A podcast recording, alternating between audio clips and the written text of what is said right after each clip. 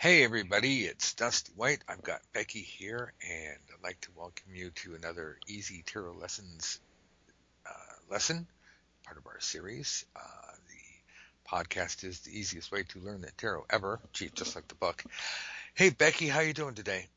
I'm very good, thank you. How are you? I am super excited. Today we are going to teach people, well, not teach, we're going to cover a whole bunch of points really quickly on how to give a truly great reading. This is more like an overview because you just can't cram it all in half an hour. But I'm really glad that you're here because I could sit here and lecture all day.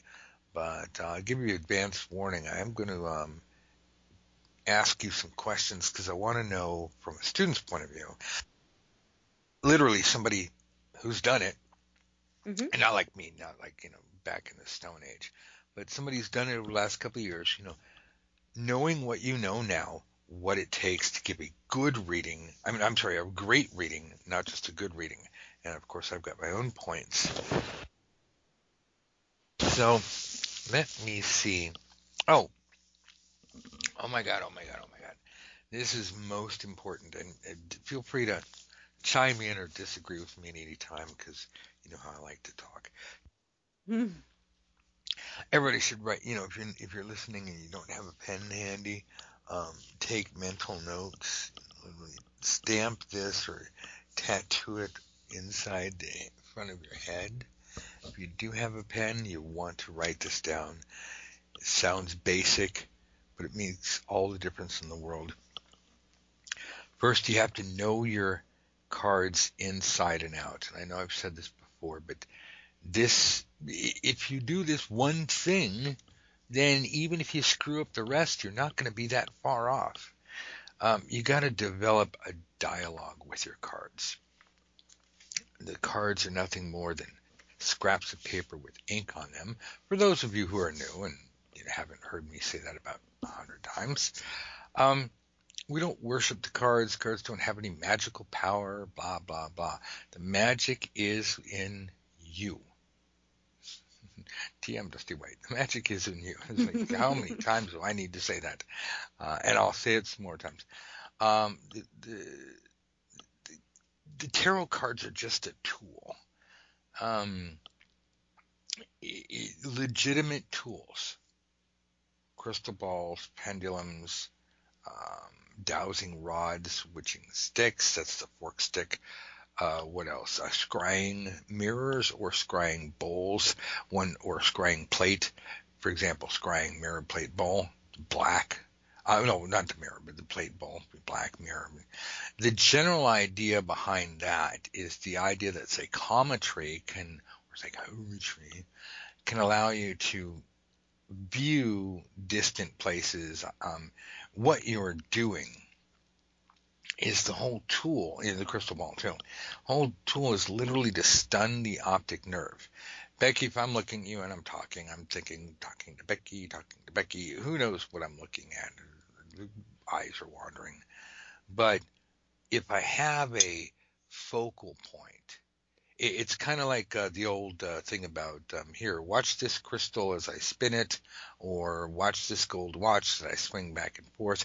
It's not the fact that the watch is swinging back and forth. It's that literally, you know, when you're hypnotizing somebody, the idea, or the swirly thing, the idea is to grab the person's focus and get them to stare at something. Oh, here, if you don't believe in hypnosis, I've got a good one for you. Pretty girl dressed in almost nothing walks by a construction site. Ding, all work stops. Those men are now hypnotized. You didn't need to wear a turban like DeLorence. You didn't need to do some kind of hocus pocus. Biology did the rest. They had a focal point.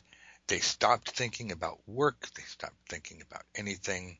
Yeah, it makes perfect sense. So we see this in real life. I mean, every day we don't have to, you know, go into the realms of esotericism.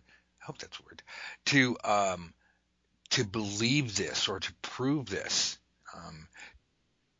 in the same way that it disproved the law of attraction.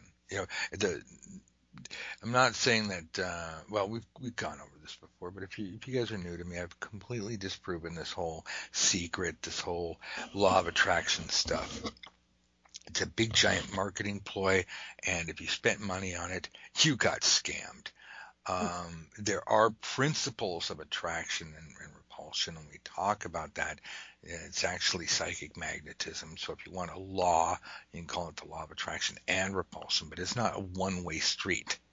You can't just walk around going, I'm thinking happy thoughts, and therefore everything good happens to me. Call that Pollyanna. But anyway, so the point is that, you know, we can look at real life and we can go, oh, this works. And metaphysics has to work like that. If you can't prove it in real life, then your magic is a lie. You know, if you can't make it work, do something that does work. And that's the thing, is that I'm so tired of these books. Okay, in a rant time. I'm so tired of these books and fake gurus that are just sucking the money and lifeblood out of people, teaching them new agey fluff that sounds great. That's no different than what DeLorence was accused of, you know, way back in the day, was selling people fluff. What is it? P.T. Barnum. Nobody remembers him, but, you know, big circus professional. He said a sucker's born every minute. Well, folks, the times, they haven't changed. So if we want this thing called results, we have to study stuff that actually works. I'm not going to guarantee you anything except that we're going to give you the best information we can. Get your own results. Try it out. See that it works. But don't believe stuff just because you hear it or read it in a book, because there's so many people out there that are ghostwriting books or just literally copying public domain stuff, and sometimes they'll like rewrite it. Like somebody will read Think and Grow Rich or The Science of Getting Rich, and all of a sudden they write their own version of it. It's like, oh, look at me. And then they'll get some big celebrity to endorse it. It's like cosmic principles are cosmic principles. But if it doesn't work for you, send it back. All right, speaking of sending it back, I want to make sure we're really clear on this. These teachings, these lessons are free, and we are going to teach you how to give a great reading today. But I want you to know that we have a course. It's $10 a week, and I will teach you to be the best damn tarot reader in the world. You're actually going to have to do the practice. You're actually going to have to study and, you know, go to school, but it's only once a week. Well, you get one video a week. Technically you get two videos a week because there's a bonus. So you get like a 2-hour video, that's the course lesson, and then you get an extra bonus video from the last time I taught it. So anyway, so yeah, you get a couple of them, and then you get the audio. It's all on easytarotlessons.com. But my point is, don't go out in the world trying to read professionally if you haven't been trained properly. Otherwise, you won't make any money. Or, you know, when I say you won't make any money, you won't make more than $10,000 a year, and nobody can live on that. If you want to make the big money, if you want people to like, respect you, and tip you well, and tell you how great you are, and tell their friends how great you are, you have to be trained. It doesn't have to be by me, but go out there and find a competent professional teacher. We offer the least expensive option anywhere on the planet. That doesn't mean it sucks. It just means that I chose not to gouge people. But at the same time, you can no longer learn directly from me, not with the tarot, because that's too expensive. But $10 a week, you can get all the videos, the recordings, the home study course, everything. We take you from absolute zero all the way through. And the reason why I'm going over this is that if you don't like it, let me know. We'll cancel it. I'll send you I'll refund your last payment back. I think everybody should have that policy. Do you have any questions? Email me at dustywhite.net. It's that simple. So blah, blah, blah. You guys have been listening long enough. You know that I'm the real deal. What I want you guys to do is not waste your life. Too many people go through life wasting their life, and that's unacceptable. So blah, blah, blah. Beating people over the head is not going to work. I'm just going to start teaching, and I hope you guys are ready to take some notes. So, Becky, let's get right into this. Matter of fact, tell you what. First thing we need to do when we are giving a great reading is we have to do our pre-spread work. Pop quiz number one, Becky, what is pre-spread work? What does it entail? What does it mean? Why is it important? What the hell is Dusty talking about? Well, the clue's kind of in the title, because the pre-spread work is the work that you're going to do before you're even putting any cards down on the table. And from personal experience, it was learning the pre-spread work techniques that turned my readings from mediocre to great, because if you do your pre-spread work and you do your pre-spread work properly, everything's set up as it should be, and then you're going to flow straight into a great reading.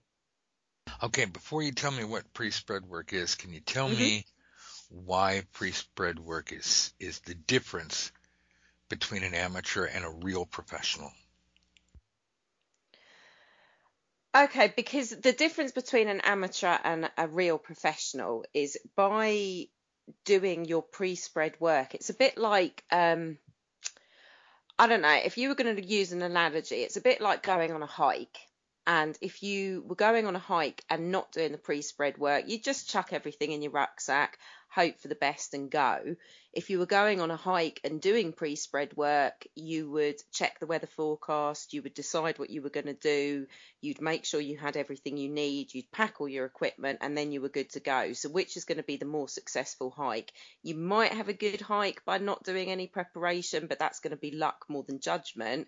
Or you go in fully prepared, and then you're going to have, you know, so using that analogy, that's why we do it, because it's the preparation before you even give a reading. I like it's that. It's the work that you put in beforehand. Let me give you one better and have you play off this. Do you ever play cards? Like, I don't know, poker, bridge, go fish, old maid, slapjack. I like slapjack. Then, you know, it's a boy thing. You play cards, right? Yeah. Once you have your cards in your hand, that's called your hand, right? You can't give them back and say, "Oh, I want new cards." Mm. Right?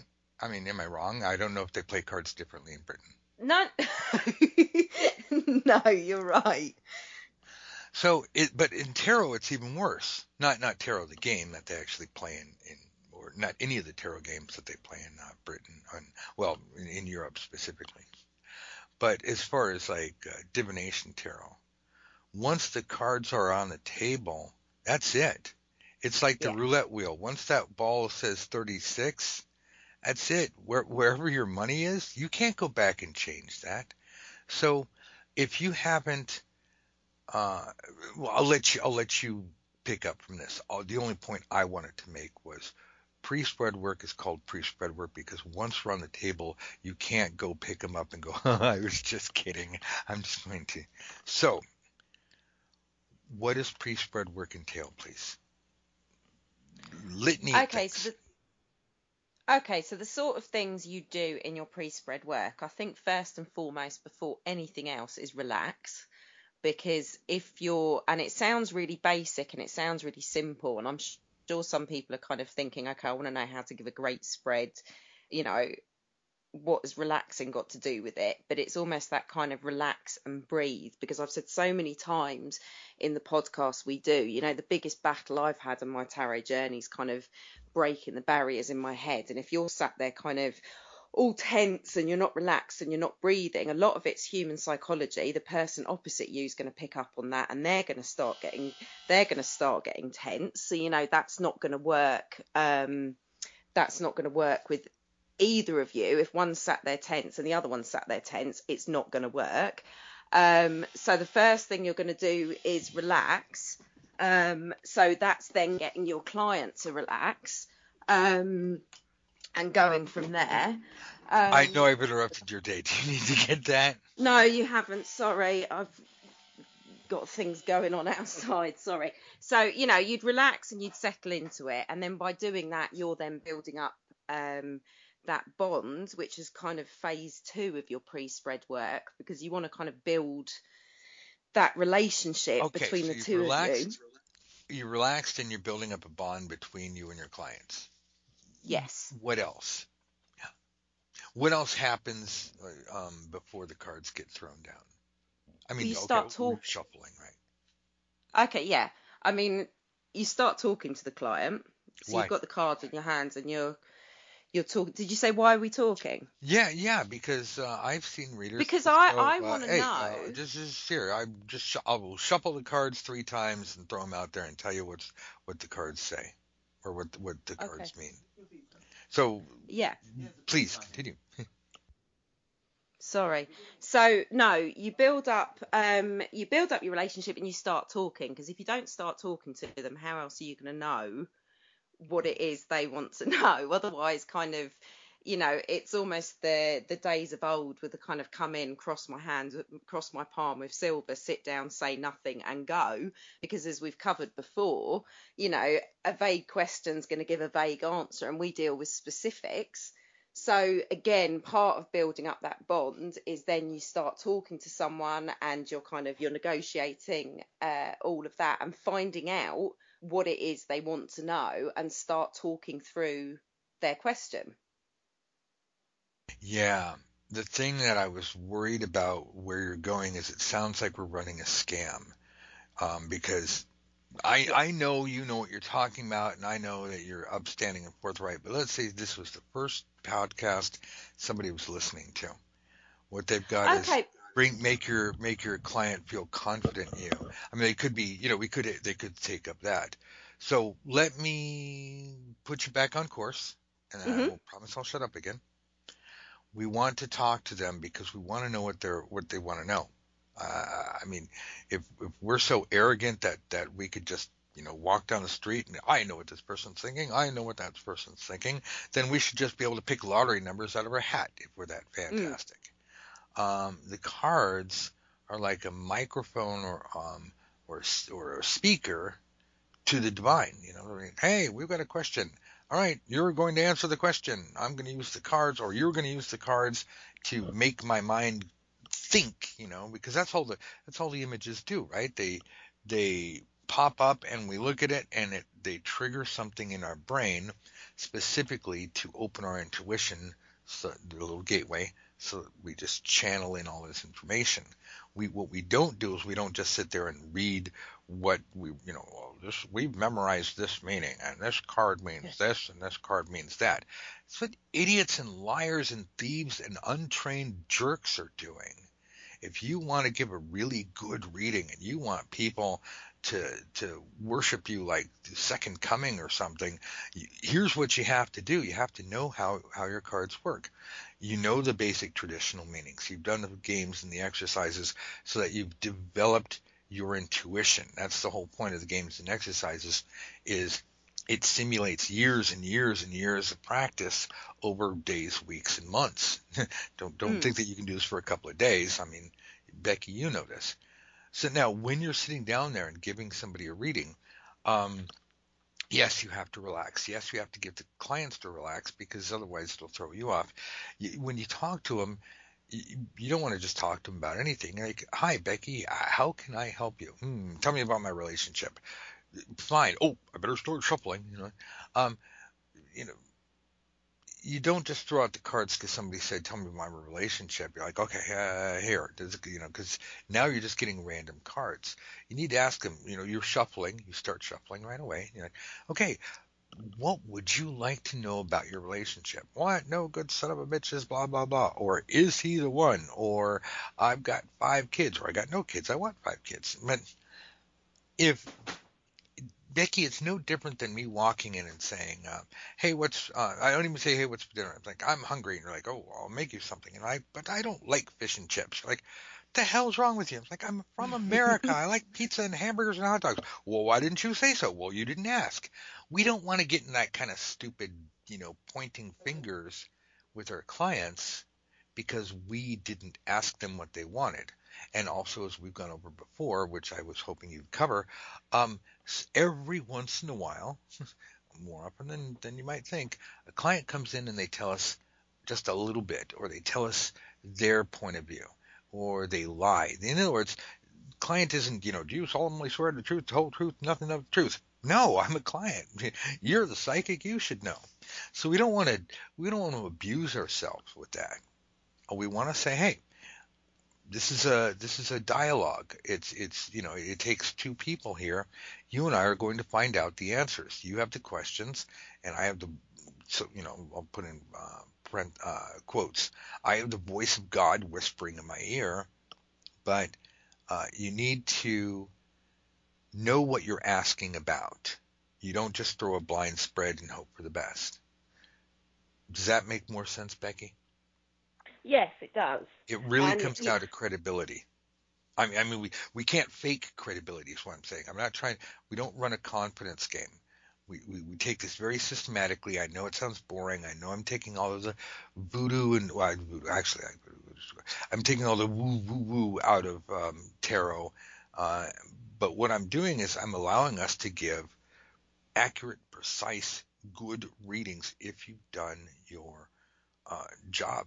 Lots of practice, and study.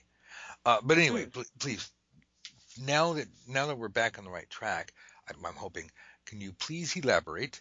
Because I promised everybody I'm going to keep my damn mouth shut. I would like Becky to, from her student's point of view, tell me, what do to give a good reading versus, a great reading versus a great reading?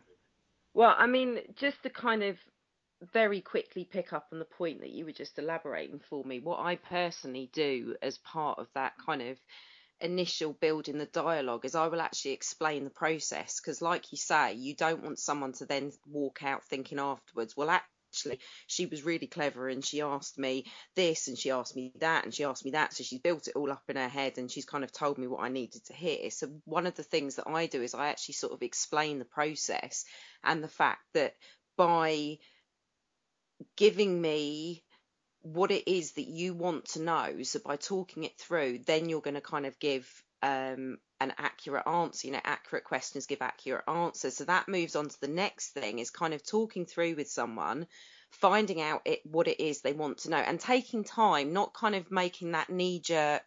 It's a bit like you using the example of someone coming in and saying, right, tell me about my relationship.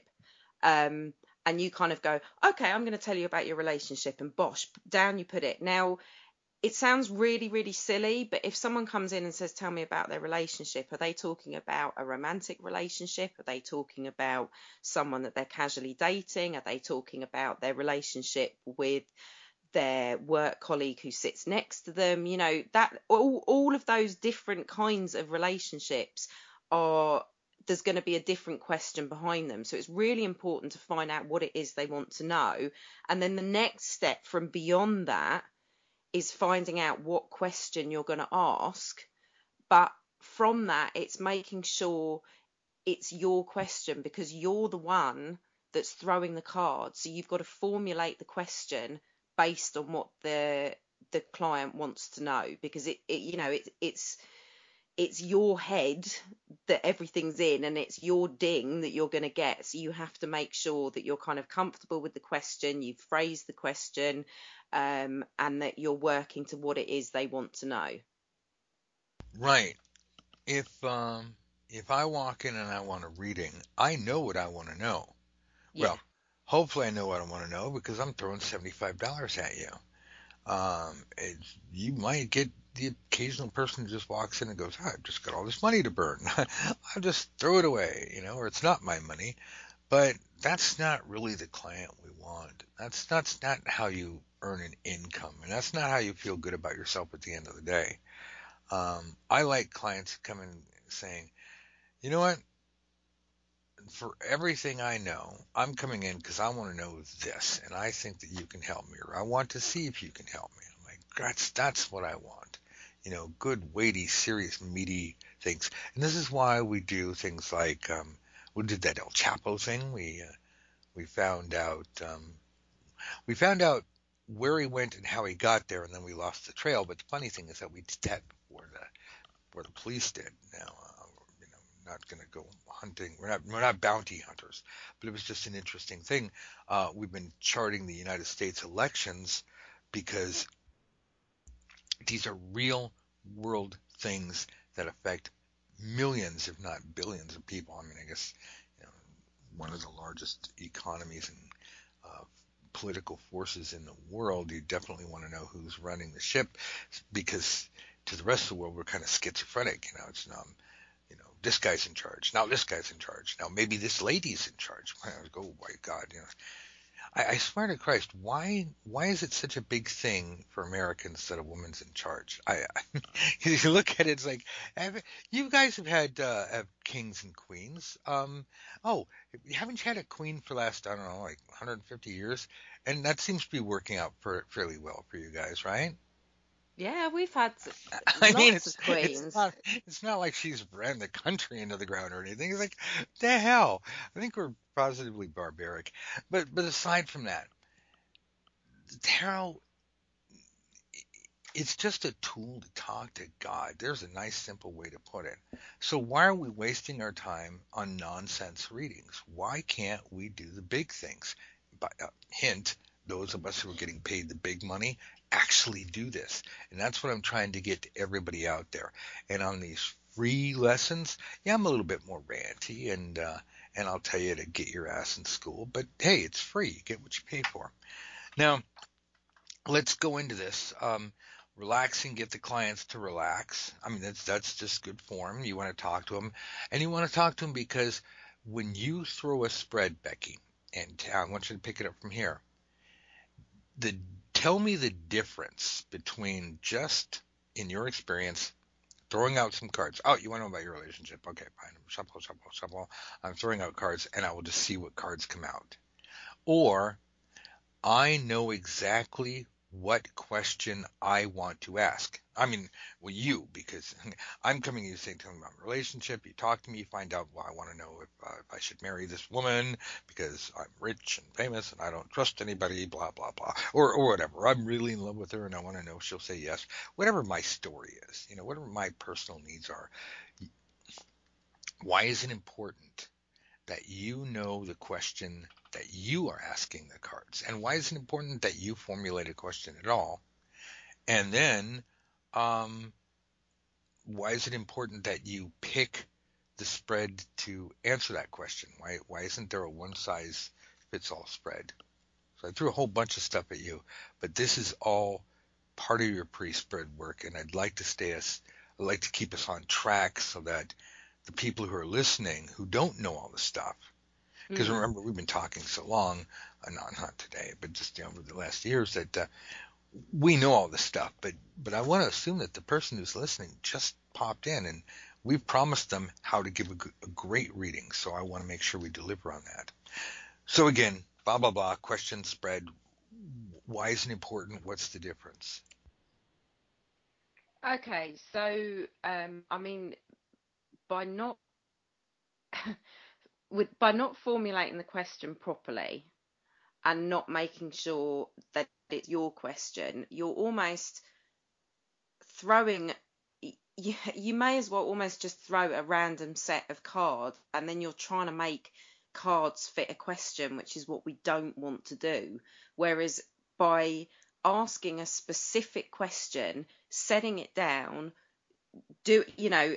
knowing what the question is, feeling that question in your head, you then know that when you get that ding, the cards are kind of come out as they should do, and then you've got your specific answer. Otherwise, it just ends up being so kind of general and vague, which is the one thing that you don't want to do. It has to be your question. Otherwise, you might as well give the client the cards and let them get on with it, because, it's you that's actually doing it, and it's you that it's coming from. And of course, the importance with the spread, you've said several times, how important it is to have a handful of spreads that, backwards, forwards and sideways, So you know that once you've kind of decided on your question, you then know, because you know these spreads and you've practiced them and you've studied them and you're comfortable with them, you then know which is the best spread to answer the question. So everything that you're saying tonight, it's all kind of, it's lots of different layers, and as those layers build up, this is the difference between bad, good, and it moves you into the great, because every single layer helps you improve your accuracy, helps you improve the specifics, and you want specifics, you want to be able to verify facts, because then you've got someone who's like, well, actually this person knows what they're talking about, and that's when you can give them the answers that they're paying you for. Let me give you an analogy, if I may. The difference we're talking about here is, let's say we're going to play the stock market, and we have two counselors available to us. Now, the first one is a stockbroker. He's got a degree because he actually went to school to learn how to predict the future. Isn't that funny? He's a damned soothsayer, but he's got a degree, which is okay, fine. So he went to school to study economics to learn how to do this, and then before he got to go on, work as a stockbroker, he had to fight, like literally go in a boxing ring. He had to fight other interns for an entire year. Who is going to survive without pay long enough to be hired to be the low man on the totem pole? See, that's a misnomer, because the low man on the totem pole, to be the junior gopher. So if you're gonna play on Wall Street, not only do you have to be top of your class, but then you got to go in and take this crap job with a bunch of other people, because everybody wants to do this. Everybody wants the big money, and you've got to do absolute crap work, and then maybe you might get hired, and even then that just means here's a life raft. You're still out in the middle of the ocean. Let's see if you can paddle your way to an island or summon a boat. Or better yet, you're a stockbroker. Build a boat out of a life raft. Literally, that's what you're doing. Is that generate money? Go ahead, show us where and how this stock will outperform that stock, and that stock will go down. Do you know what I mean, Becky? Mm-hmm. For those of you who've never been there, you might want to look this up. So I want that guy telling me where to invest my money, because the other counselor is a chicken, and you just take random seeds of corn, barley, rye, whatever, and you throw them on the ground and release the chickens, and you watch to see what type of grain the chicken pecks. That's literally the exact same thing as going to school, doing this right, doing everything we've said. Relax, get the clients to relax, find out what they're after, and then once you know what they're after, formulate the question that you want to ask in your own terms. We go over all of this and why you want to do this in class. But formulate the question that you are asking, because the gods don't answer some random thing that they mentioned in passing. The gods answer exactly what you are asking. And you shuffle and you shuffle and you shuffle until you get the little ding of awareness that says the gods have put the cards in the right order. We don't need all the deck to be in order. Just however many cards you're using for that spread. So if you're doing a Celtic Cross spread, then the right 10 cards are in order. Stop shuffling right now. Or you're cutting, shuffling, cutting. Oh, that's it. These 10 cards are in order. That means that the 10 cards that come up will trigger something in your mind to make you go, oh, and then you'll just start vomiting out information. That's how divination works. You have been trained to know what the basic card meanings are, like the goldfish bowl analogy. The fish can, I teach this in class, by the way. Fish can swim around and around and around as goldfish. He can have a variety of meanings in a tight little area. The goldfish cannot leap out of the goldfish bowl and go to the forest or the desert. I mean, goldfish. Same thing with the tarot card meaning. Tarot card meaning King of Pentacles. Okay, businessman, father, smug bastard, somebody, investor. I mean, something to do, pragmatic man. These are generally the areas of meaning. But the King of Coins is not the lover's card. It's like, oh, you're going to get married. Well, how do you see that? Well, because it's the King of Coins. Well, where did you see the relationship? Your intuition latches onto that card. Your intuition, of course, is that little, think of it like a valve. We want it nice and open so information can come in from the collective unconsciousness, God's divine God, whatever you want to call it, bling. And with as little of our intellectual jibber jabber from our own little monkey brains distorting the message. If you've never channeled, and I don't mean you've sat there with the robes and everything. I mean, maybe you have, but if you've never had that moment of clarity, which is literally channeling, if you've never had that moment where you open your mouth and something comes out and you go, wow, that was just brilliant. That was channeling. That was literally God speaking through you, If you've never done that, you won't understand this. But if you've done it even once, you'll understand this is the basics of divination. Our training prepares us. Our cards are that final preparation. It's literally like showing up to work with our tools. If you show up to work and you don't have your tools, or there are not tools available that you are skilled in, you're not going to get any work done that day. Same thing with the divination thing. So the cards are the final tool. To make sure that the card's doing right, we want to know exactly what we're asking. And then we translate our question and our answer into what is appropriate and applies to our client. When I say translate, it's not like we make this stuff up. It's not like we change the message that the gods are giving us. It's literally an organic process. It's part of the process. We ask the question. These cards come up. Okay, here's a guy in a clown suit juggling two coins with a string around him. What the hell is that? Doesn't even make sense. Somebody tried that in real life to be like the ribbon is all tangly. It's like, this doesn't make sense. It only works because it's a static image. What the hell does that mean?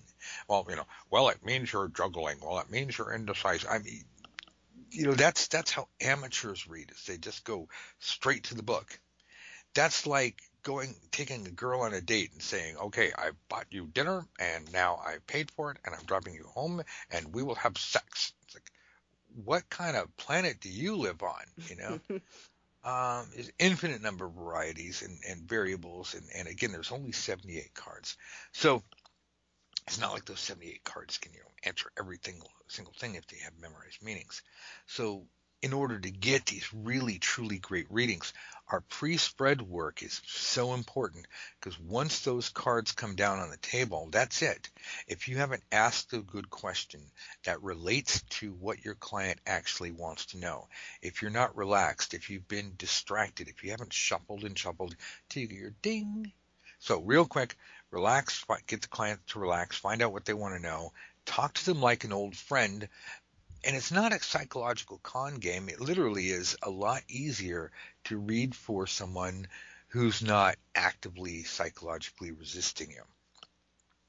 It also makes you much more relaxed, because if you're tense, you just think of like your intuition just closing up. It gets tighter and tighter and tighter. Like a little valve, it's like shrink. It just shrinks up the more tense you get. That's why every book you read on psychic, blah, blah, blah, says relax, take a warm bath, or feelings, meditate. It's all the same thing. It's all just breathe in. It's all relax. All right. Now, you could consider doing a pre-spread mental walkthrough. If you read any of my books, you understand what that is. That's important to do. But we're going to gloss over that, because this is a free lesson. People are like, what the hell is that? Now, after your cards are on the table, let's just jump ahead. Since we spent so much time on that pre-spread stuff, let's jump ahead. The cards are on the table. Now, we're going to assume that these are great cards, that these cards actually provide us with that intuitive spark, so our mouths open and words come out that are appropriate to, not, when I say appropriate, meaning they actually apply to our client. It's not just, you know, this card means this card means I, you know, we're telling our client what we're seeing, and our client is stunned going, this is exactly what I want to know about. What I hate more than anything is I walked into a reading for Becky, and I say, tell me about my job. And she shuffles like 5 or 6 times, and she says, well, the cards don't want to tell you that. The cards are telling you about your relationship. I don't know how many times I've seen this. Those are called random cards. That means the reader did not do their job. There's never a time ever when your client will walk in and say, I need to know about this. And the universe will decide that you don't need to know that message. You need to know about something completely different. That's called a scam. Yeah.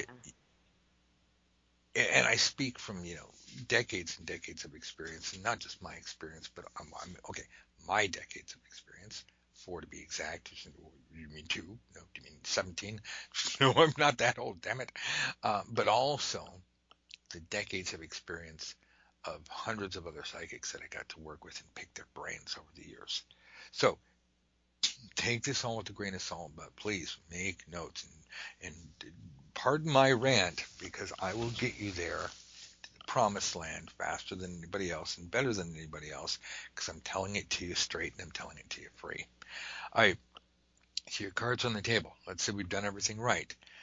First thing you need to do is verify what? Becky, I know I'm being a jerk, but that's my job. You've studied. You've been practicing. This is part of your testing to make sure that you can go out in the world and that I can endorse you. So what do you need to verify? Well, I mean, for want of a more eloquent way of putting it, you're going to verify some facts with your client first, because it's not giving an answer as such, but that to me is what locks down a reading. And you know, when you're sort of sitting there and you're blowing someone away, this is where people are funny things. They come in, and if there was a spread that only told me my future, I could walk away and kind of go, yeah, great, that's wonderful, but you kind of wait for it to happen. When you're actually verifying cards, you're saying to someone, this is what's happening, this is what has happened, this is what's going on. If you've got someone sitting there going, oh my goodness, yes, it is, yes, that did happen. So it's so important to do that, because then from, you know, it's almost kind of, well, if someone's got my past right, they're going to get my future right, which is why I'm giving them their money, and it's why I'm going to tell my friend, and it's why I'm going to come back for more. So that's why it's so important to verify those cards, because it's almost kind of your proof that you know what you're talking about. Right. And just to make sure people are totally clear, because I think I sensed, again, you're so familiar with this that we haven't quite given an example. That's okay. You said verify facts and all that. This is good, but it sounds like, again, I'm playing devil's advocate today, because I want to make sure that if there's any skeptics out there that we are addressing their concerns. So when you say verifying your facts, you are looking at the cards and you're saying, I mean, you may say it differently, but in essence, and correct me if I'm wrong, you're saying, Dusty, here are the cards right here. This is what I'm seeing. This is the impression I'm getting. This is the voice I'm getting. This has happened. This is happening. And this is what you're concerned about. Now, you're doing this. You're giving me new information. In other words, when I say verify, you're not repeating what I've already told you. No, you're looking at the cards and you're saying, yeah, before I start predicting the future, you know, the future cards, I'm going to take the cards that represent the current and the past, and I'm going to say, I'm going to just put my stones out there. I'm going to put my reputation on the line and say, he had a troubled marriage, and that's because he had a troubled childhood, and you've cheated on your wife, but she doesn't know. It's like, stop. You don't need to, I just Don't want to know anymore. I mean, you're looking at the cards telling me things that you could not possibly know about me. Can you help us with that so that, you know, people can understand what they mean when you say you're verifying? We're not just, you know, spitting back information that they told us. Yeah, sorry. I'm trying to put my head back into kind of as if we hadn't had this conversation before. So essentially, like you say someone's come and you know, you've kind of, so going back very quickly, you've come back, you've formulated your question, you've had your chat, but by verifying something, you're, like you've said, it's something that is related to the question because you've asked a specific question, but it's not something they've necessarily told you. So when we're saying that you're sitting and you're building up the kind of the conversation and the relationship with the client and everything else, you don't sit there for an hour and a half beforehand and say, okay, you want relationship advice. Tell me about your relationship, the first relationship, what happened there, and then what happened there. Essentially, you want enough information so that you know you're asking the question that they want answered in a way you phrased it. So then when you're actually verifying a spread, like you say, you're then saying, right, this is the proof that you need that I know what I'm talking about. So I couldn't know, but as you've said, this is what's happened in the past. This is what's going on right now in relation to your question. So by doing that, it's whether you want to use the word proving, verifying, it's saying to somebody, this is the information that I am getting. So therefore, if I'm telling you this, now we then work through the rest of it. And it's like I said before, if you can say to someone, this is what's happening now, and this is what's happened in your past. And it's, you know, and if you do all of these steps, it's a case of, well, actually, yes, it is.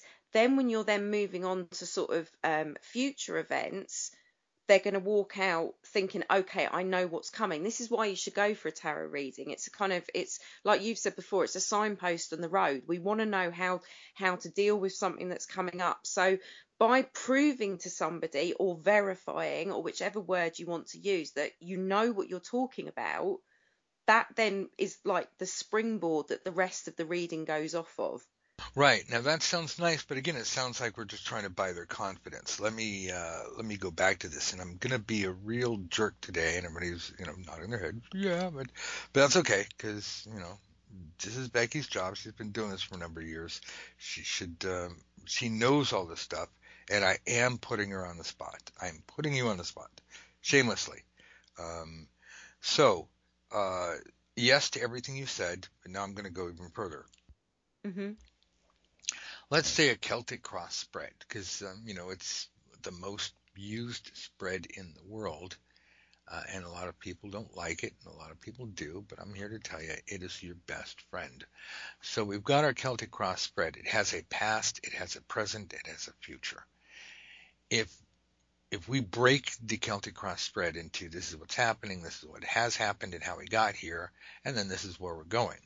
If we start with the past and the present, and we only read those cards, no offense, but fuck your client. They're just there. They're here to sit there, look pretty, and shut up. Your job, you're the one on stage. They're the audience. Your job is to make sure that this spread is accurate.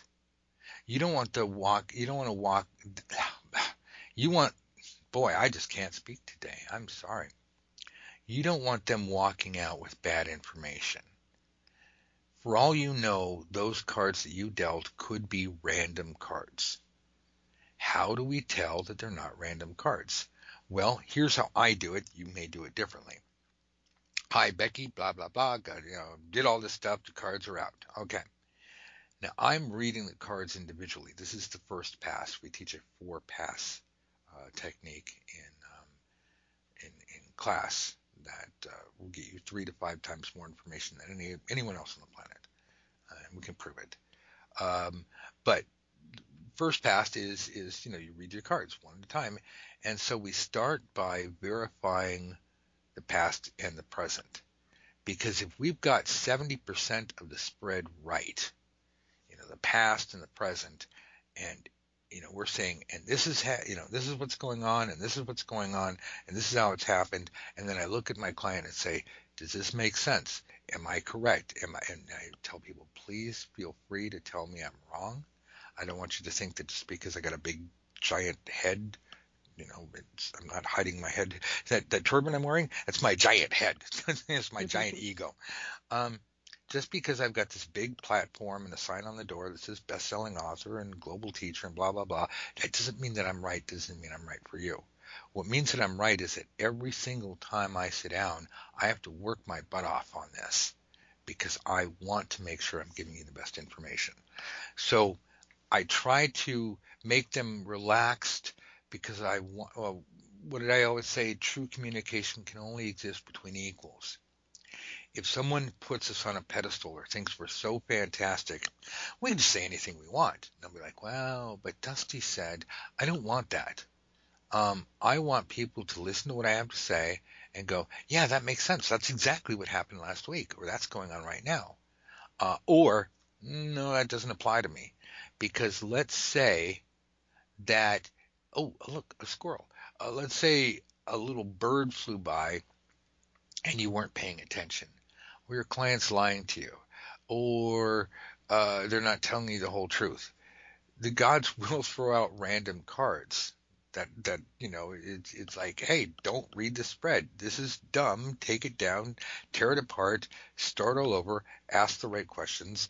The only way that the universe can communicate with us in divination is through our intuition, and sometimes we need physical proof, like here's a garbage spread that doesn't make any sense. We've got like just random things. It's like these cards make no sense. If you get something that says makes no sense, you need to stop, tear down the spread, laugh it off, ha ha ha, okay, I'm a dummy, shuffle, re-ask the question, talk to your client, make sure, especially if you're doing it to yourself, reading for yourself, talk to yourself. But make sure you know what it is you're asking. Make sure that you know what you're going after. Don't half-ass it.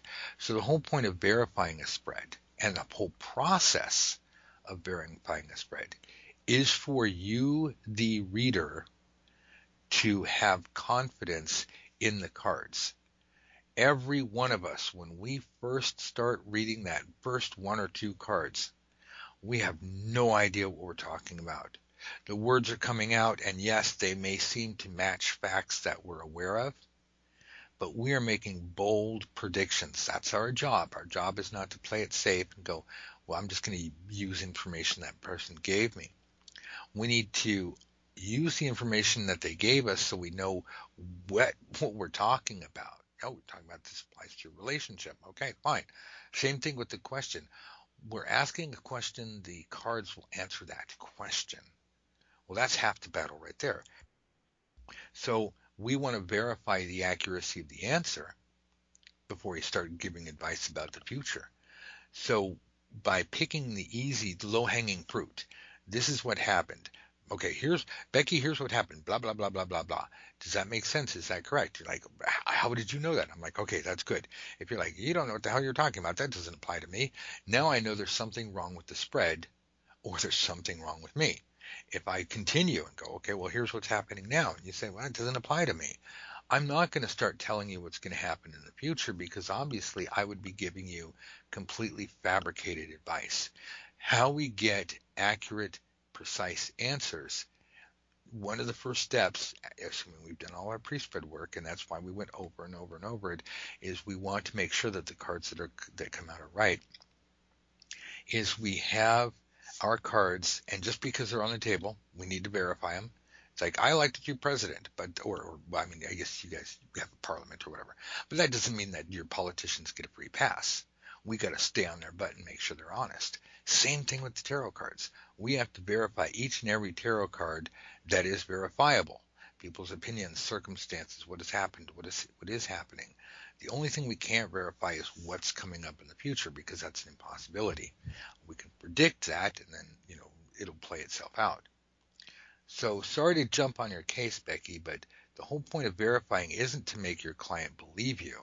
It's to make sure that you have enough faith in your cards that you say, yes, my client agrees that I am on the right path and that this literally applies to their life. I'm not just giving them generic advice. Does that make any sense at all? Yes, and thank you for explaining it a lot more eloquently than I was. Yeah, I think we're both off today. I'm feeling kind of sick, but again, no excuses for me. My head's kind of cloudy, so I apologize to everybody. Okay, so we do need to verify the spread. Actually, it took a lot longer than I thought it was going to take. Look, kids, if you don't know what we're talking about, please, be kind to yourself and get your ass to school, because if you can try to do this all for free, you're on your own. But again, I have a love-hate relationship with this. I really want to educate the world, and I want to be able to pay the rent, but I also want to be able to give away enough information that, I'm not I want to prove that I know what I know. That's kind of like verification. Hey, you verify that I know what I'm talking about, because here's all this free information. Go out and try it for yourself. I'm not just saying give me money and then I'll tell you something. But at the same time, so I'm torn between needing to pay the rent and having to eat like everybody else. So I need to make money. I need to charge for this. But also at the same time, I really, really, really want to give away a lot of stuff. So I hope people actually appreciate this. I have no control over that. Read each card individually. This is important because we want to know that each card in the spread helps answer the question. You've got a crappy spread. That you've done something wrong if you have to skip over cards. And I've seen readers do this, though. I used to do it back in the day when I was learning. And like I said, I freely admit it took me 15 years of trying and failing and trying and failing, because I was reading all the stupid books, and because there were a lot of bad books out there, especially the ones that I read. And it was only practice and practice and figuring out, what do they say? A wise man learns from the mistakes of others. I've heard this somewhere. I'm not saying that they say it. An intelligent man learns from his own mistakes, but a fool never learns.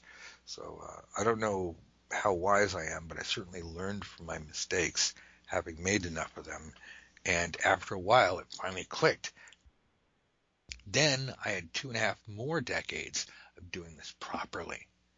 I had a lot of experience, and I want to shorten the learning curve for everybody who's here, and get you in and learning and trained as quickly as realistically possible.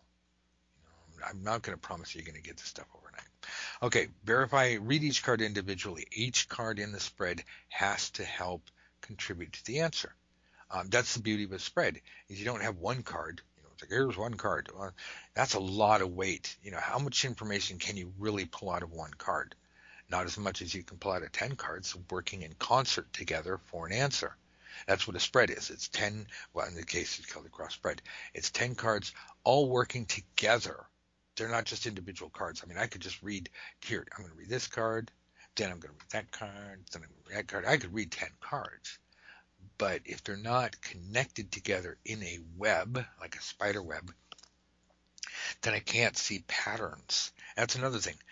Patterns, themes. This is how you give a great reading. You verify the spread. This is all in Advanced Tarot Secrets, by the way. If you don't have the Black Book of the Tarot, you're really hurting yourself. This is all in Advanced Tarot Secrets. If you don't want to go to school, at least get the book. It's $22 anywhere. Verify the spread. Read the cards individually. Look over the entire spread. Look to find the theme. And then look for patterns. How many majors? How many minors? How many of each suit? How many numbers? What does this add up to? This is not the primary source of information. It's ancillary, but it enhances or reinforces what the answer is. In other words, one spread will speak to you on several different layers. Most people are never taught to look past the superficial layer. And you can tell this just by getting a reading from them. You don't have to do anything. You just sit down and say, here, I'll give you $100. For most people, that's a lot of money. Here's $100. I mean, for most readers, it's a lot of money. That's more than most people will ever get for one reading. Say, give me your best reading. do it however you do. Tell me what you need to do. Tell me what I need to do. Tell me what you need to know. And give me your reading. And you will see that time and time again, people use too many cards. They skip cards. They give generic readings. That what they say doesn't apply to you specifically. It could apply to any number of people. Or they'll just regurgitate exactly what you said to them. We don't do that around here. And I don't want you to do that around here. And I want you to be able to give the readings that get you the big giant tips. And this is exactly how to do it. Verify, look at the cards individually, look for patterns, themes, which cards influence each other, which cards dominant. I'm Batman. I'm Robin. Well, I get to tell you what to do. You know, some cards overpower other cards, just like people. After all of this, then we check for hidden spreads. Hidden spreads, they're right there in the spread in front of you. And when you know what they are and know how to and know what to look for, again, it's all in the Black Book if you want to take the course. Oh my God, now it's a whole new world of awareness. And then the last thing you do, you've given your clients so much information, their head is just swimming with facts. It's like, I said this and this. Now you stop and you weave it all into a story. We're not making anything up. All we're doing is we're taking all this and we're putting it in a coherent, cohesive, congruent, narrative. Look, see, I'm a crow. So cohesive, coherent, congruent narrative. We weave them a story. Okay, so this is what's happened, Becky. Here's how it affects you. Oh, because of this thing over here, remember that? And so is doing this. Now all of this leads up to this, and therefore this is what's going to happen.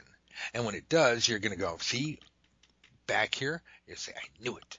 See, now your client walks out with an actual understanding. If you just go, well, this is going to happen, or you go on a trip, well, you should do this, that, you know, okay, thank you, goodbye. Your client may be impressed with you for 5 minutes, but after that, people will talk behind your back. We may not want to think about this. We may not want to acknowledge it. But when we give somebody a reading, it's just like having sex with them. The word will get out. If you did a crappy job, you're not going to get a date. And I don't mean to be vulgar, but people need to know it's just like everything else. You know, hey, men out there, you know, oh, I'm listening. I'm in. Yeah, guess what? Women talk behind your back. It's not that they're bad. It's like, you know, if you want a good reputation, you get in there and you do the job right. You do your pre-spread work. You do a good job while you're there, you know. And then you say, thank you very much. Becky, I've taken over the call. I've given a whole bunch of information. What do you think about this specifically? What techniques make a great reading? Pretend that the person's listening has no idea who we are. They don't believe us. They're like, what the hell is this? What gives a great reading? You know, because and let's go in further. This person's been reading. They know everything. Screw it. Why should they believe anything we say? So take that as a given, and then please tell me, again, even if you repeat what I said, but from your own point of view, what makes a great reading versus a good reading? What techniques do you use? Well, to be honest, I'm not sure that I'd add anything to what we've covered. I mean, the only thing I wanted to add, which may be sort of deviating ever so slightly, is doing all of this is knowing the difference it makes. Because I remember when I first took the course with you, and I took the course, and you do the whole course, and you've done your study groups, and you've done your practice. And I remember the first tarot party that I went and did after that, and I went with a friend of mine who's been reading tarot for years, and I went along and I did a tarot party, and it was the first time that I'd put into place, you know, in a kind of professional setting, all of these techniques. So beyond that, it's only been in a study situation. So everything that we've discussed tonight, you know, the relaxing, the building up the relationship with the client, finding out what it was they wanted to know, formulating the question, you know, shuffling your cards, waiting for the ding, deciding on the spread that you're going to do, your pre-spread, mental walkthrough, all of this kind of stuff. And it's just, it was knowing the difference. I will never forget that night. And it's way back when in one of our podcasts, because I remember I was absolutely pinging off the walls afterwards, and I'd messaged you. It was the first time I'd ever got a tip. We're not a tipping culture over here. The British don't tip. We will in restaurants, but you kind of watch films, and in America it seems to be every time someone does something for you, you tip them. My God, it's crazy over here nowadays. Everybody's got a tip jar. But you see, we're not a tipping culture, other than kind of in restaurants where, you tip the waiter or waitress. We're not a tipping culture over here. And I remember that night, and I did 4 or 5 readings, and I put into place everything you taught. And like I've said before, I'm a skeptical believer. I need to test myself. I need to test techniques. I don't blindly follow. I mean, I am full of respect for what you teach, the fact that you've shared your experience, the fact that you've changed things so much, but the evil imp in me needs to test it. Does this really work? I'm not just going to kind of go, okay, it works, and do it. I want to test it. And that night, I remember I went in and I did everything that we've discussed tonight and everything you've taught. And I'm getting all excited now thinking about it. I have never given readings like that before, because it was the fact that I actually felt, for the first time, I knew exactly what I was doing. I was confident in what I was doing. I was giving not just good readings, I was giving really great readings. People were walking out with their questions answered. And like I say, the simple fact that I think 2 out of the 5 people tipped me, and 2 of the other ones kind of rounded the payment up, so it wasn't quite a tip, but it was kind of the higher end. And if I ever needed proof that this works, that night was it. And that, again, was kind of where I've gone on from there. And like I said, it's way back when in one of the podcasts when I was telling you about it, but it's real life proof of the difference that doing all of this that we've discussed tonight does. And it's the fact that I was in that setting and I did everything, and it's how it felt in me as well. It wasn't just the information I was giving, it's how it felt in me, because up until then, I think I'd always have felt like a bit like I'd kind of gone ice skating, and in parts the ice on the lake was a bit thin, and it's kind of, is it going to break? Whew, made that one. Oh, it's cracking. And it was the first time I'd just gone out and skated on the lake with kind of confidence that the lake wasn't going to crack beneath me. And that's how it felt that night. So it felt different in me as the reader. And again, it's just proof that what you teach is works. And I said it last week, people listen, and they listen to what you're saying. And, I've sat there and I've studied in class with you, and I still study now. And, it's almost kind of, you'll say something and it's kind of, well, does it work? Okay, let's test it. Yes, it does.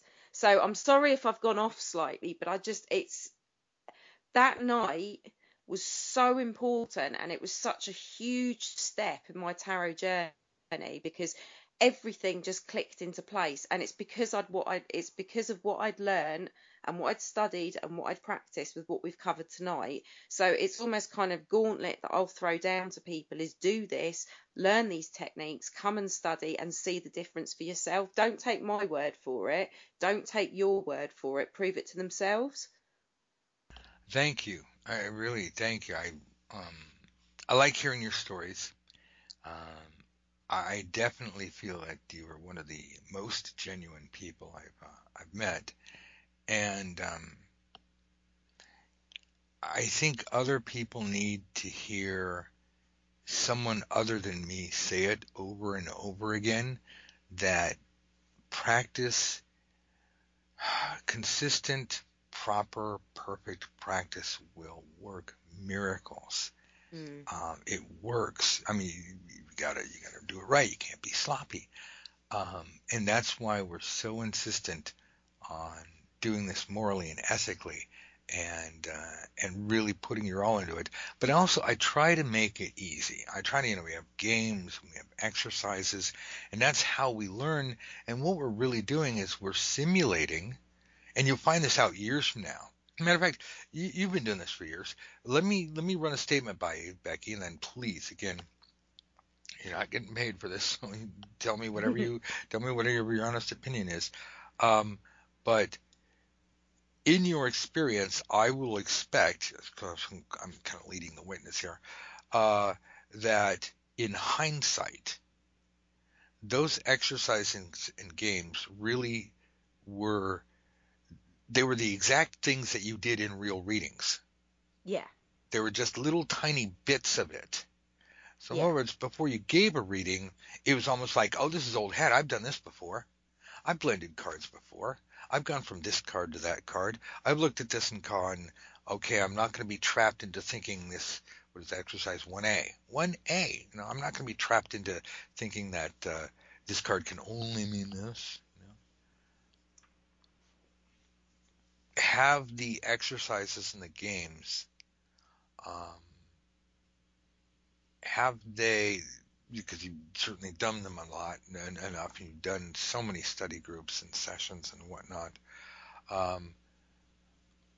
have they simulated exactly what you've experienced out in the real world of giving readings? Yes, 1,000%. In fact, it's interesting because I've got a study group at the moment, and a couple of weeks ago we were talking exactly about this. So with this particular study group, we started right back at the beginning. We started right back at the beginning with the exercises and worked our way through. And everybody in the group is experienced. And one of the things we did actually as a group exercise a couple of weeks ago is we looked at a spread and we worked out which exercises were giving us which particular set of skills while we were doing a reading. So it was almost kind of a curiosity thing, because we do an exercise and it's like, well, what's this teaching you to do? Okay, so we actually looked at a spread and we worked out which exercise is teaching you which bit. So again, I mean, you came up with an awful lot of P's that I wouldn't remember, but the kind of the preparation through practice, the whole reason you do that is, like you say, it's not like you're then using a muscle that you've never used before. It's almost like a muscle memory. You know, if you play music, I used to play the piano way back when, and when you play the piano, you've kind of, it's almost like, because you've got two hands, you've kind of, one hand's almost got to know what it's doing without you thinking about it, and then the other hand is actually concentrating on what it's doing. And it's a bit like that. By doing the exercises beforehand, it becomes so second nature. You know what you're doing. And again, if somebody wanted to do it, they can sit down and actually really want to, if they really wanted to kind of do what we did, you can work out what it is that the exercises are teaching you to do in a spread. But of course, the beauty is then when you actually come to doing spreads, it's second nature. But you see, the thing with you saying that, the other thing that I think is really important, and I'm guilty of this, it's like I've said to you before, my way back when I found you through your podcasts, I found the book. I'm very impatient. I did probably what 50% of people do, jump straight to the how to do a reading and how to do a spread, and got thoroughly lost, and then thought, no, actually I'm going to go back to the beginning and start at the exercises, which is what you're meant to do, and it's how the book was designed. And the reason for that is, don't run before you can walk, because if you do all that preparation, like I said, it's second nature. So yes, do the exercises, do the games, because you're almost kind of learning without realizing you're learning, because it's fun, but there's so much to be gained from it. And, you know, it's kind of, it always reminds me of the Mary Poppins, the film.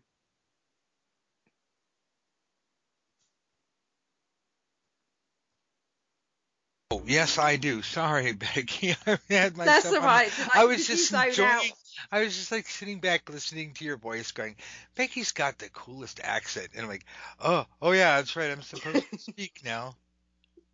No, but you know, Mary Poppins the film, and it's the bit where she's getting the children to tidy up the playroom, and they don't want to do it, and she sings that song, and I won't sing because people will never listen to me again. But she sort of, there's the line in the song where she's kind of like, you know, you find the fun and snap the job's a game, and that to me sums up the way you teach. and the way the exercises are designed, because they're so much fun. You're learning and you're not actually realizing that you're learning, and you're enjoying the process. The best teachers in the world are the ones that make the learning process fun. It's not just a case of kind of smacking someone down in front of you and saying, right, do this, now do this, now do this. I don't work that way. I'll run for the hills if someone does that to me teaching wise. And again, as you say, I'm not being paid for this, so I'm going to say exactly what I like. But I would say, again, having gone through the process, again, still being involved, I would say to people to make the commitment to come and join, because once they're actually sort of signed up, it's not just what they're learning, it's the access to the study groups, it's the access to other students, it's access to the practice. Yes, you can do it on your own, yes, you can learn on your own, but you can get so much out of it. And in my kind of hour and a half study group once a week, it's amazing what we can get out, because there's a number of different people there.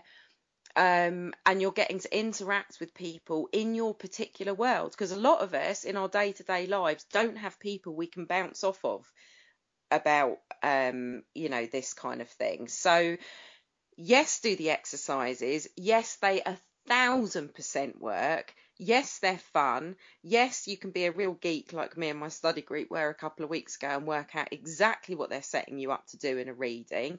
Do I think people should sign up? Yes, I do. Why do I think they should sign up? Because they're learning all of this stuff. They're finding out an awful lot of what you're talking about, but they've also got access to so much more because there's a community out there, and you then become part of that community. And now I will step off my soapbox and stop talking. You bring up so many good points, but that's really the essence is it's a community. And I like the fact that it's an online community because, yeah, we can have meetups and everything, but that's individual people wanting to get together. It's not like somebody's going to show up at your house. And with the whole online community, yes, we have chat. You guys can Skype to each other. You can video Skype. You can phone call. You can, again, we have a chat room. You can play in the forums, or you can do none of that. I mean, really, it's like go as far as deep as you want, go in whatever direction you want. But so many of my students don't have anybody that they can talk to because, especially here in America, they live in the South or the Midwest or the Northeast, and especially my doctor or lawyer clients, they can't just go into work and say, hey, Bob, or excuse me, hello, Skylar Oppenheimer III, I am studying the tarot. You get paid $700,000 a year, and you're studying what are you, some kind of voodoo scientist? We're going to make fun of you. You know, I'm not saying my students are closeted, but they want to know real information. I mean, intelligent people have been studying metaphysics since time began.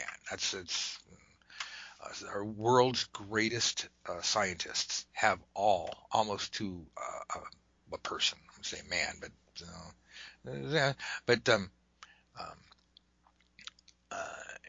I just keep going on. Jung, Carl Jung, Isaac Newton, Einstein.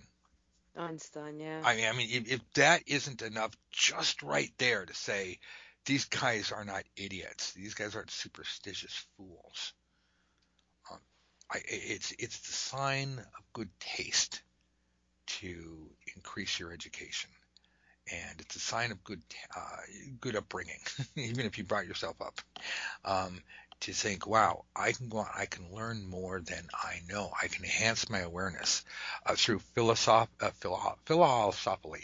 through philosophy, education, study religion, study metaphysics, study the world and find out what's out there. This tarot thing is just one of many tools, but we try to approach it from a pragmatic, scientific point of view, where we say, how can we make this work and do our best to get results? And that's why I have so many testimonials. Not Dusty, you're great, Dusty, you're great. I mean, I get those, but the thing is that what they're telling me is this stuff has worked for me. And that's what I want to hear from everybody, is that this stuff works for you. That's all. That's the only reason why I'm doing this. That's why I drag Becky out of bed late at night and say, okay, I'm going to rant and you're going to make people happy. But it's also why I have to say I'm willing to stay up late, and I do look forward to doing these every week, and I do come. I'm not doing it out of a sense of duty, and I don't always say things as clearly as I should because I'm falling over my words, but it's because I so want people to find this out for themselves. Yes. You know? Yeah. I do this because I know what a difference it's made to my life, and I want people to experience the same thing. That's what drives me in all of this. It's almost that kind of evangelical go stand on a street corner and shove leaflets in people's hands. Have you heard the good word of enhanced awareness? Open your eyes. This is the thing, though. And this is why I do it. And this is why sometimes I keep silly hours and I stay up late and I'm stifling yawns while we're doing this. But the whole reason I do it is, like I say, this isn't a sense of duty. You're not twisting my arm. You're not blackmailing me. I'm not getting anything out of this. One of the biggest drives in all of this is I so want people to experience this for themselves.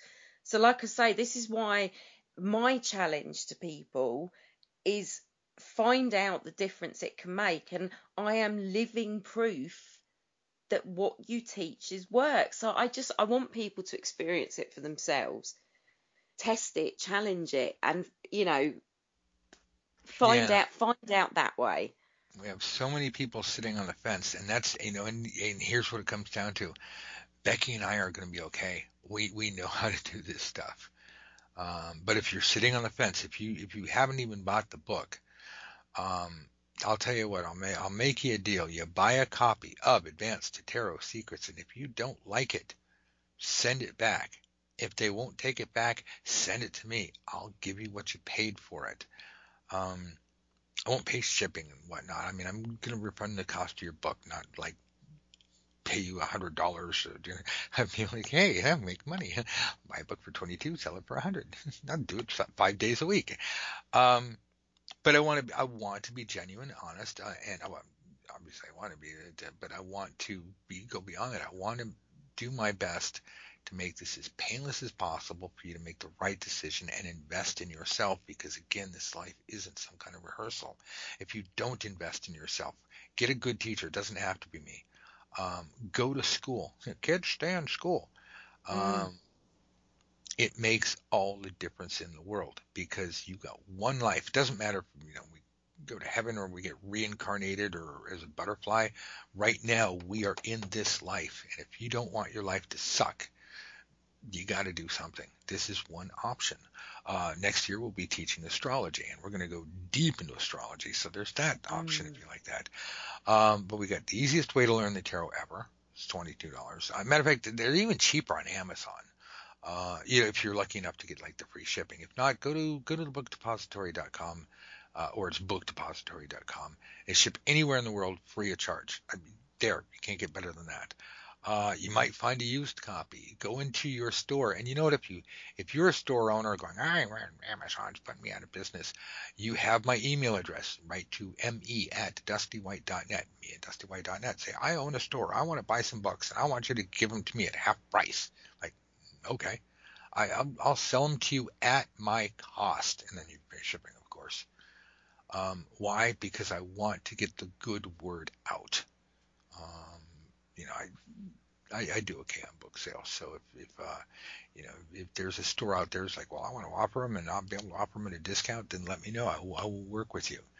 I'm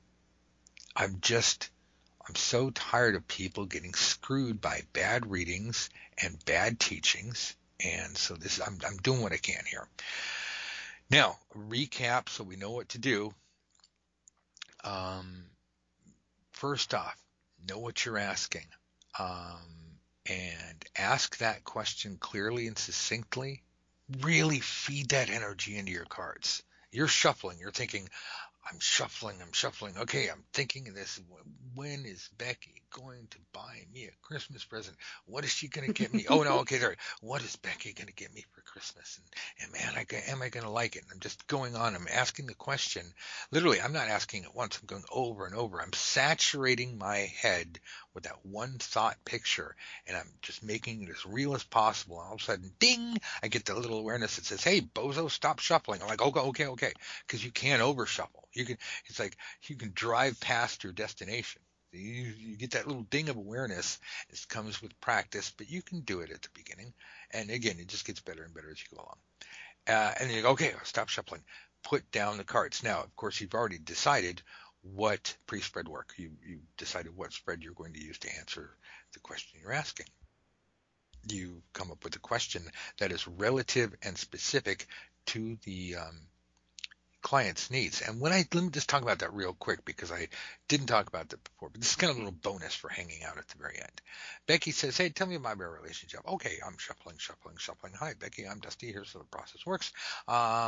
When you say your relationship, tell me a little bit about it so I can get a better grasp of what it is that you're actually asking. It's like, well, I'm not technically in a relationship. Oh, well, okay, then that changes the question I'm going to ask. And I'm looking, there's this one guy who really, really likes me, but, he's kind of my boss, and I don't know how to go down that road.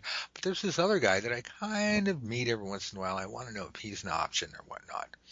Now, I'm going to go ahead and ask, I could go any number of ways with this. I could do a couple of different readings, little smaller ones, and just go, okay, tell you what, to answer all those questions, I'm actually going to do a couple of different spreads here, because I could do that. It's all one reading.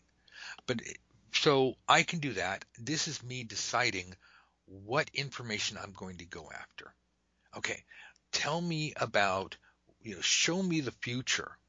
What is it going to be like if Becky does pursue this relationship with this guy who really, really, really wants her? Because at least you got that going for you. I mean, a lot of times in relationships, the problem is people are like, hey, I'm here. But here's the guy like, oh, Becky, I throw my life down for you. It's like, is this guy serious? So I want to know, is this guy serious? Is he good for her? That's where I don't have to ask a lot of questions. I can saturate my mind with that. Find the right relationship spread, or even like a Celtic Cross spread. I can alter it, because one of the things we teach you in class is how to alter your favorite spread to fit the need at the moment. You're not rigid. You're not locked into something. So I specifically ask, show me what a relationship with Becky will be like.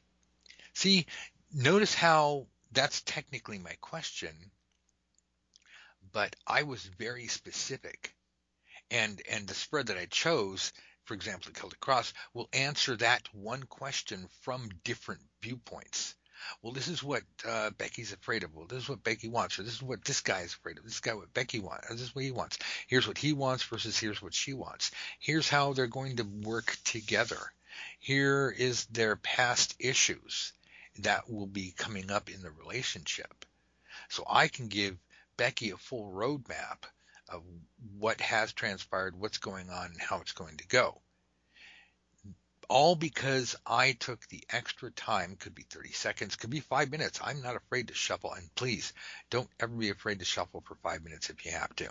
That's an extreme, but it does happen. You'll probably have to shuffle about maybe a minute, 2 minutes of serious focus.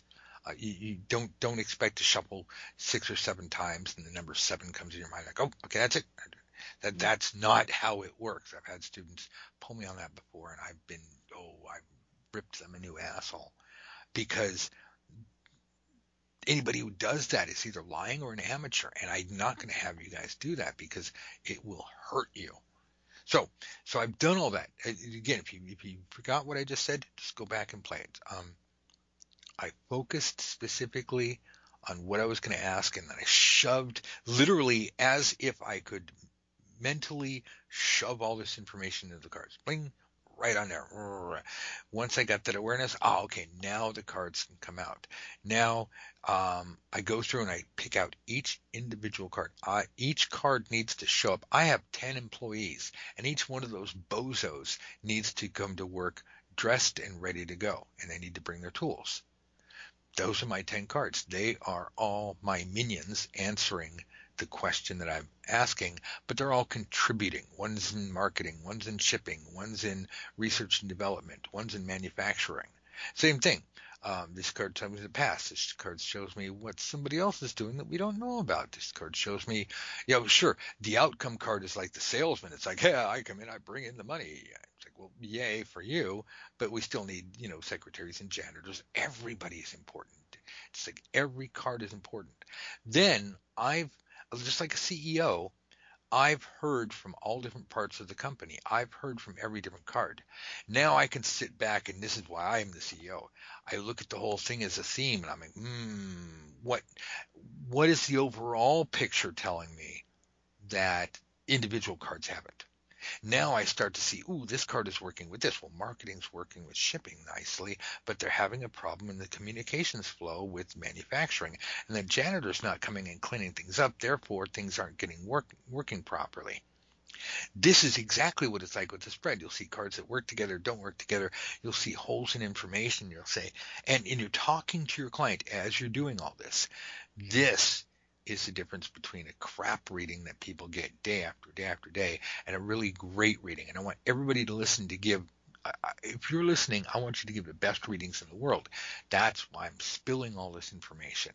That's why I'm just pounding on it. Go to school, because it's your life, it's your reputation, it's your money. Me, my life is paid for. And I've got other books to write, and I've got other things to do.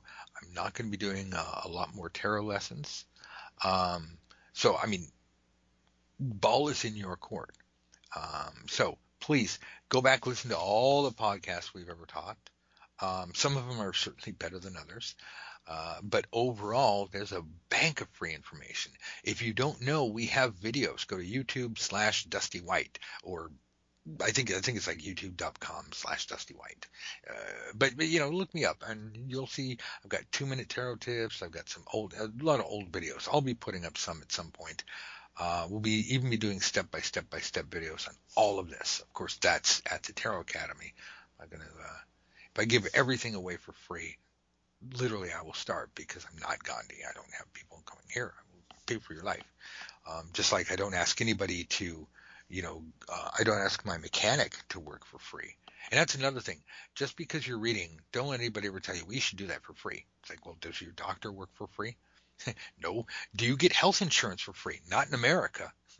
Matter of fact, if you don't have health insurance, the government will – this is so funny. The government will – and I mean, I don't mean to get political, but it just – I'm not a big right-winger, you know, like, I don't pay taxes. That's not me. But – the idea that the government says you have to give money to this private company, otherwise we're going to charge you. Just like, it's like, didn't we have a tea party for that? Sorry, Becky. It's like, what? So the thing is that everything in life, well, okay, I say everything. Most everything in life costs money. So I don't want you guys to feel guilty about being compensated, because you're putting a lot of work into this, and you are really going out there and giving a first-class effort, just like the waiter or your bartender or whatever. If you don't drink alcohol, you're a soda jerk, which nobody has soda jerks anymore. Like, what the hell is that, you old man? So it's all right there. Kids stay in school. The site is easytarotlessons.com. Click sign up, or, you know, if you really want to know, go to easytarolessons.com/members. That's our little hidden academy. Start for $1. If you don't like it after a month, I'll give you your $1 back. You quit, walk away. It's cool. If you stay, it's going to be $10 a week. And over the course of about 40-50 weeks, because it's going to take you a long time, we will teach you every week. And the reason why we space it out is you're going to have to practice. I used to cram all this information into 10 weeks of, like, meeting. Oh, Becky, you did one of those, right? You know, we got together like 3-4 times a week. It's like bam, bam, bam, bam, bam. It was crazy. People didn't have time to practice and absorb it. All right. If you have any questions, you know how to get a hold of me. I'm here for you. Other than that, I got work to do. Becky, is there anything else that you could possibly tell somebody today on what they need to know to give a great reading? Do you know what? There isn't, because we've covered it. So I think the final thing that I would say is, what do people need to know to give a great reading? Sign up, come and join, and learn properly. Yeah, come in. That's my icing on the cake. All right. Thank you all for being here. Next week, we will teach you how to give a crappy reading. We will tell you how to scam people. We will tell you people how to take their money and give like just the worst, most horrible. We're going to show you how to embarrass yourself. Mm-hmm. And we do it all because full disclosure. That's it. We want you to know when you go in and get a crappy reading, you're going to go, oh my God, it's just like Dusty and Becky said. They must be magic. I hope that's what you're saying. Becky, thank you for staying up. And everybody, thank you for listening to us rant. I'll talk to you next week, Becky. All right. Look forward to it. Bye. Bye. Okay, kitties. Now it's your turn. Head on over to easytarotlessons.com for this week's tarot secrets and start practicing with your study buddy.